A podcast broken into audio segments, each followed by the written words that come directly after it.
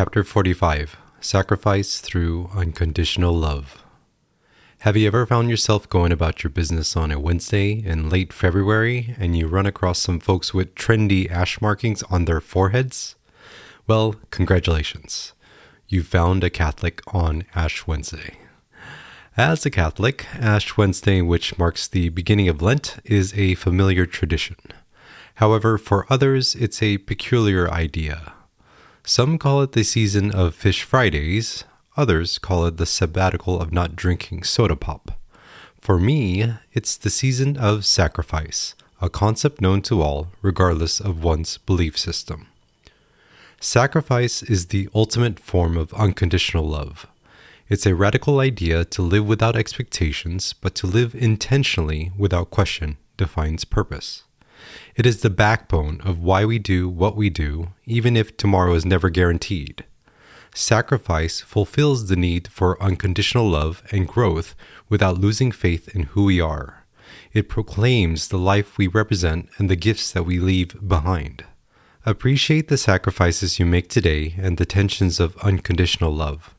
To love yourself ultimately requires initial discomfort, and that intentional faith will strengthen your most cherished connections love through sacrifice, and choose to be better.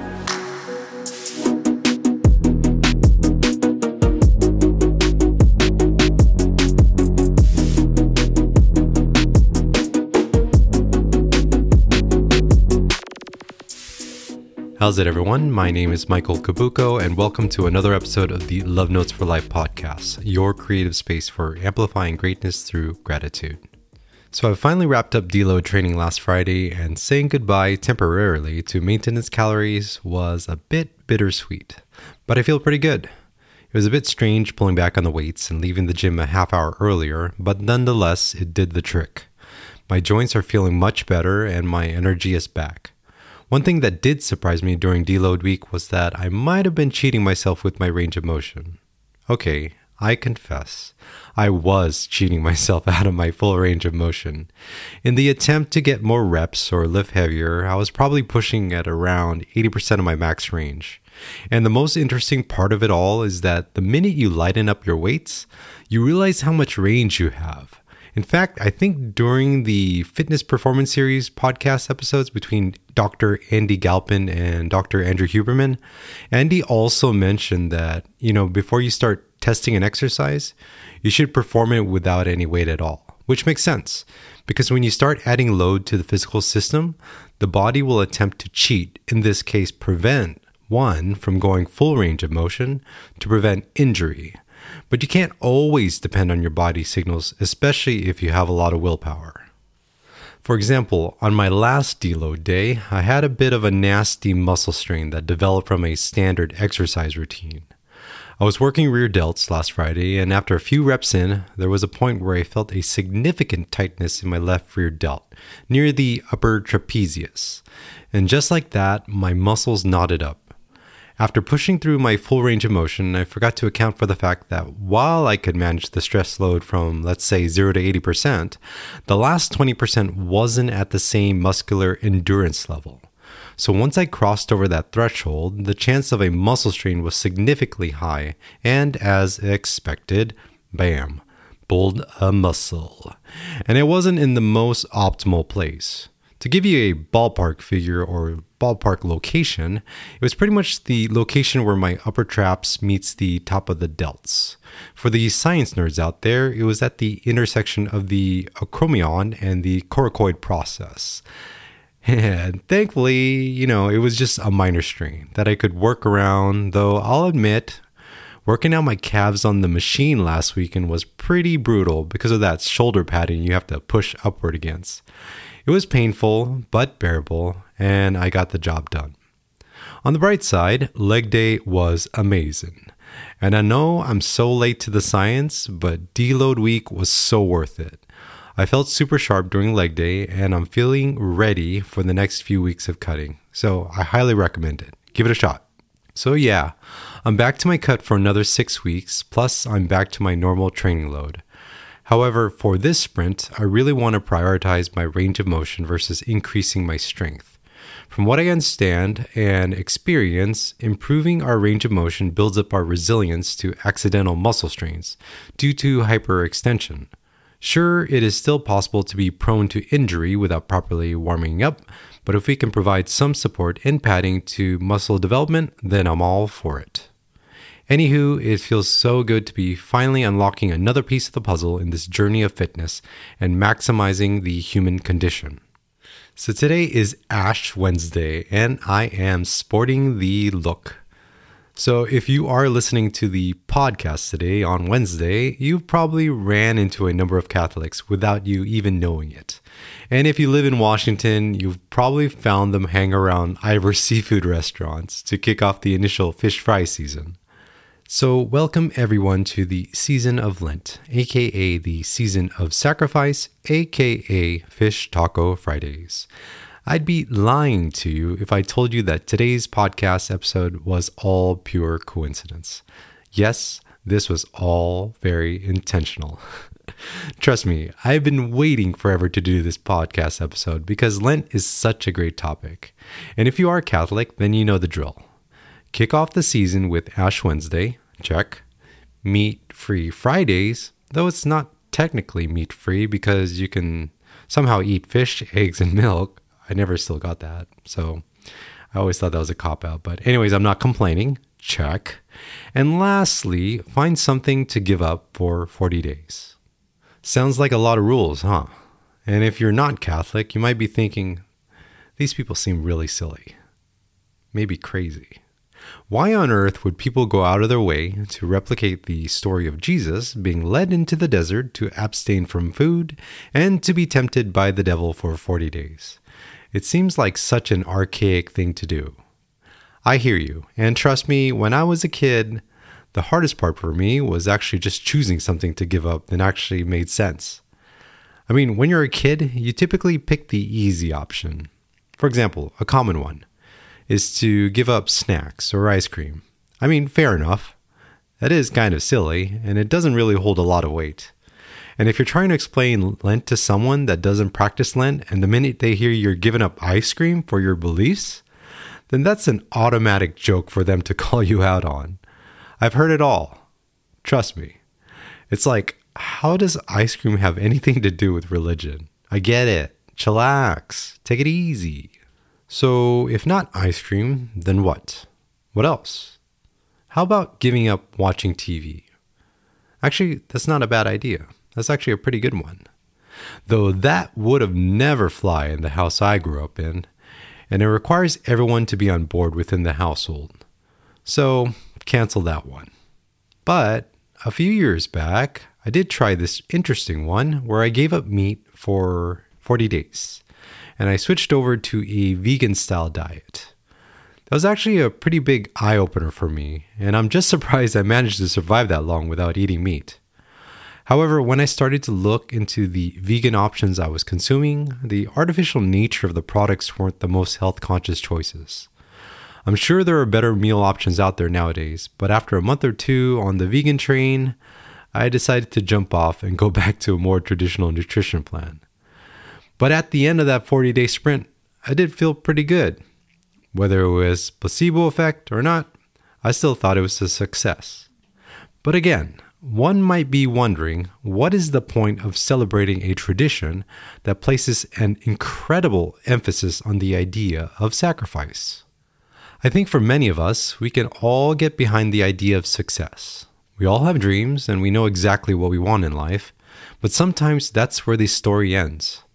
Oftentimes, the dream dies when we start believing that if we purely believe that something will happen, then it will eventually happen, aka the manifestation paradox. However, that's not the full statement. Goals are realized through a strong sense of belief combined with intentional action. It's kind of like Newton's first law of motion. An object at rest stays at rest until something sets it into motion. That's the same approach we need to take with our goals. Our goals will stay at rest until we act upon them.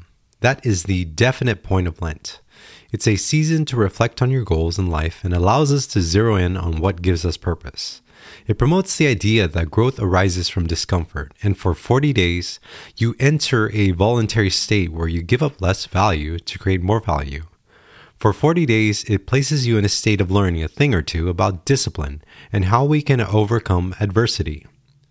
If you're on the road to success, then you share the journey of Jesus walking into the desert to build up resilience and to discover clarity through sacrifice.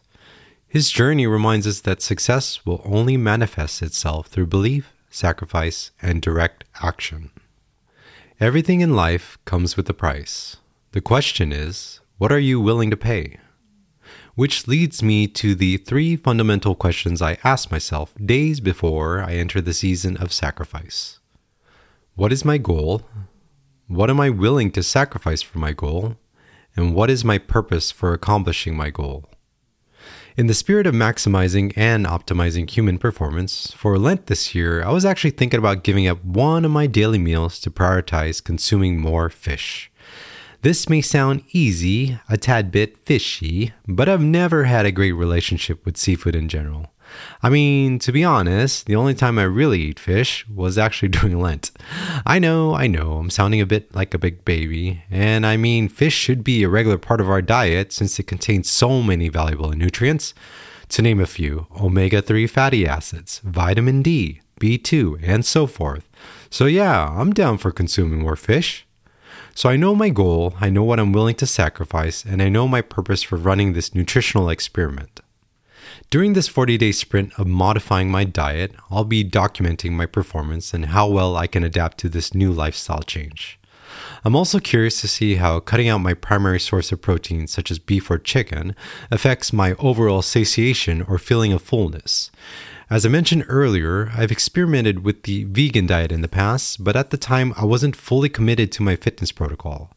So it'll be super interesting to see how it all goes down. And I'm committed to restricting my meal replacement to dinner time, and of course, making seafood my primary protein source for Fridays. I'm also very interested in seeing how well I can stick with my macros and how consuming seafood will affect my carb, fat, and protein macro distribution. I know, I know, I'm such a fitness nerd, but I love the data and the science, and I can't wait to jump into Lent. Also, I'm hoping that after my 40 day challenge that I can continue this habit and make fish a staple in my diet. It'd be nice to finally develop a taste bud for fish, but I can't promise anyone that I'll be jumping up and down for seafood over a nice slice of smoked brisket. You know, everyone has their favorite holiday season, and trust me, my favorite holiday season will always be Christmas. But my favorite related runner up holiday season is Lent. Lent taught me a lot about what faith means, my passion for helping those in need, and the value of creating greatness through gratitude. It reminds me that we all have the potential for success, and that if we're willing to put in the work, we can get closer to achieving our goals. It's such a powerful season of faith, and it reminds us that distractions will always be present in our lives. However, it's up to us to develop the fortitude and discipline to stay the course and achieve our goals. So do not be afraid to walk into the desert, to taste the arid weather kiss your skin, and to feel the heat press against your forehead as the sun radiates brightly above you.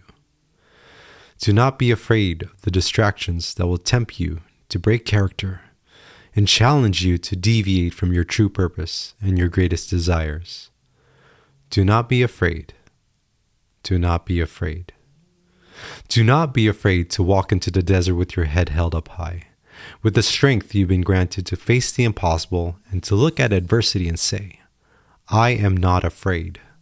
Today, I am not afraid and I'm ready to be better than who I was yesterday.